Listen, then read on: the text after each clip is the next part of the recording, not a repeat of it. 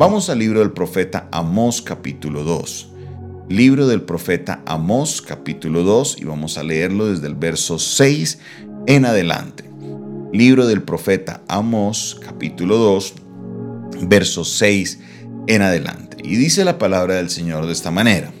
Así ha dicho Jehová, por tres pecados de Israel y por el cuarto no revocaré su castigo porque vendieron por dinero al justo y al pobre por un par de zapatos. Pisotean el polvo, en el polvo de la tierra las cabezas de los desválidos y tuercen el camino de los humildes. El hijo y su padre llegan a la misma joven, profanando mi santo nombre. Sobre las ropas empeñadas se acuestan junto a cualquier altar, y el vino de los multados beben en la casa de sus dioses. Yo destruí delante de ellos al amorreo, cuya altura era como la altura de los cedros, y fuerte como una encina, y destruí su fruto arriba y sus raíces abajo. Y a vosotros os hice subir de la tierra de Egipto, y os conduje por el desierto cuarenta años, para que entraseis en posesión de la tierra del amorreo y levanté vuestros hijos para profetas y de vuestros jóvenes para que fuesen nazareos. ¿No es esto así? Dice Jehová, Dios de Israel. Dice Jehová, hijos de Israel, perdón. Mas vosotros disteis de beber vino a los nazareos y a los profetas mandasteis diciendo, no profeticéis, pues he aquí, yo os apretaré en vuestro lugar como se aprieta el carro lleno de gavillas, y el ligero no podrá huir, y al fuerte no le ayudará su fuerza, ni el valiente librará su vida.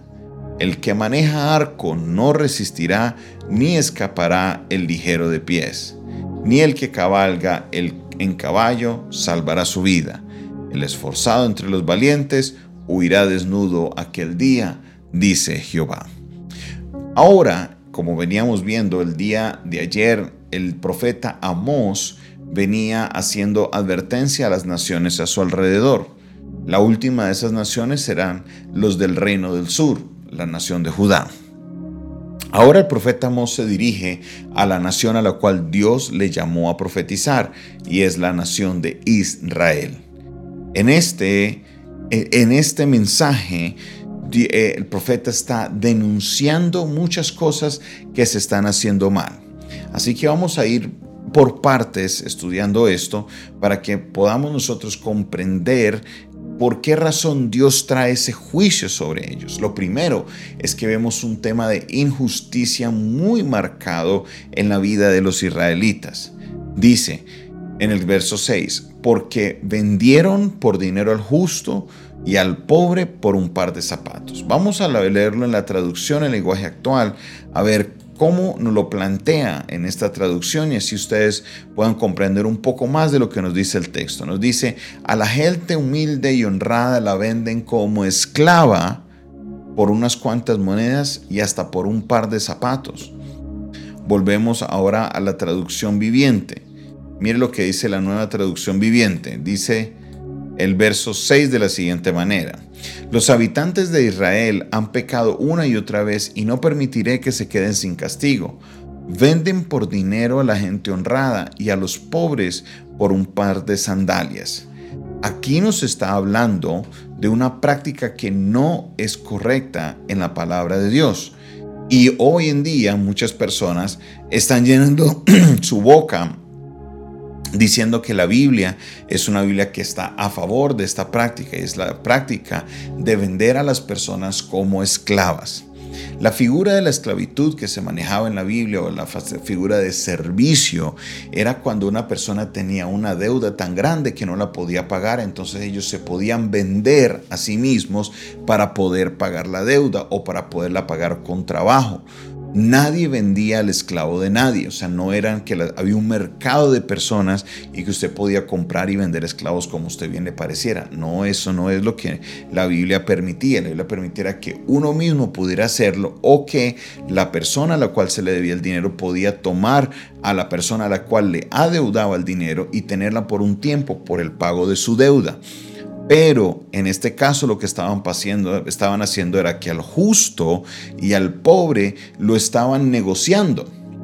Ya ellos estaban apropiando de la vida de las personas, denigrándola a un estado de esclavitud y vendiéndola por monedas se estaba devaluando el valor de la vida humana. Aquí al contrario, hago una posición clara para que el pueblo entienda de que Dios no estaba a favor de este caso de lo que se llama trata de seres humanos. No, no, no, no, no. El ser humano no es mercancía, el ser humano no es un producto, el ser humano no es alguien con que uno puede estarlo vendiendo y comprando. No, Dios está en contra de esta práctica y no solo está en contra de esta práctica, sino que es la primera razón por la cual Dios va a traer juicio sobre Israel. Dios va a traer destrucción sobre ellos. Dijo, los voy a apretar, voy a hacer, voy a exprimirlos, algo voy a hacer porque esto no está correcto. Hermano y mi hermana, Dios no está a favor de la esclavitud. Dios no se alegra, Dios no se contenta en saber que está la esclavitud. Vemos aquí que Dios está trayendo ese juicio, ese castigo sobre Israel, porque ellos estaban vendiendo al justo, vendiendo al pobre por monedas, intercambiándolos. Eso no es correcto. Cada persona tiene su dignidad, cada persona tiene su valor. El ser humano es valioso ante Dios, no importa cualquiera que sea su estado económico, cualquiera que sea su color de piel, cualquiera que sea su género, todos tenemos un valor intrínseco ante Dios y tenemos nosotros que valorarnos por esa razón. Dios no está de acuerdo con esta práctica.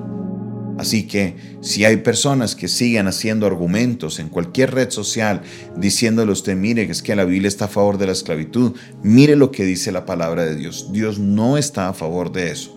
Dios permitía esa figura solo cuando la persona misma iba y se entregaba o cuando necesitaba pagar una deuda. Era porque la persona iba y lo hacía, no porque fuera obligado para que otras personas pudieran enriquecerse a costas de el ser humano.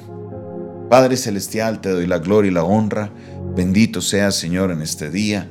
Glorifícate, Dios, en medio de tu palabra, en cada uno de mis hermanos que hoy recibió, Señor, este mensaje por parte tuya, Dios. Sabemos que estamos enfrentando tiempos difíciles, tiempos en los cuales personas tergiversan la Biblia para poder acomodarla a lo que ellos quieren, Señor, decir pero entendemos, Dios, que tú eres un Dios justo, un Dios que nos creaste a tu imagen y semejanza y que nos has dado un valor y que nadie puede apoderarse de ese valor porque tú, Señor, nos has creado con autonomía y con un libre albedrío. Bendigo, Señor, a cada uno de mis hermanos, dale sabiduría para comprender este concepto, que si alguien se acerca a, a mencionarles que la Biblia es una Biblia que llevaba a la esclavitud, no, al contrario, tú nos has hecho libres, tú, Señor, has dignificado al ser humano y lo que vemos en tu es ese esfuerzo de poder levantar, Señor, a cada uno de tus hijos para que puedan comprenderse por el valor que ellos tienen, que somos criaturas tuyas y los que tenemos a Cristo Jesús en nuestro corazón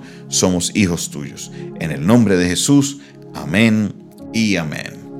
Esta fue una producción del Departamento de Comunicaciones del Centro de Fe y Esperanza, la Iglesia de los Altares, un consejo oportuno en un momento de crisis. Se despide de ustedes su pastor y amigo Jonathan Castañeda.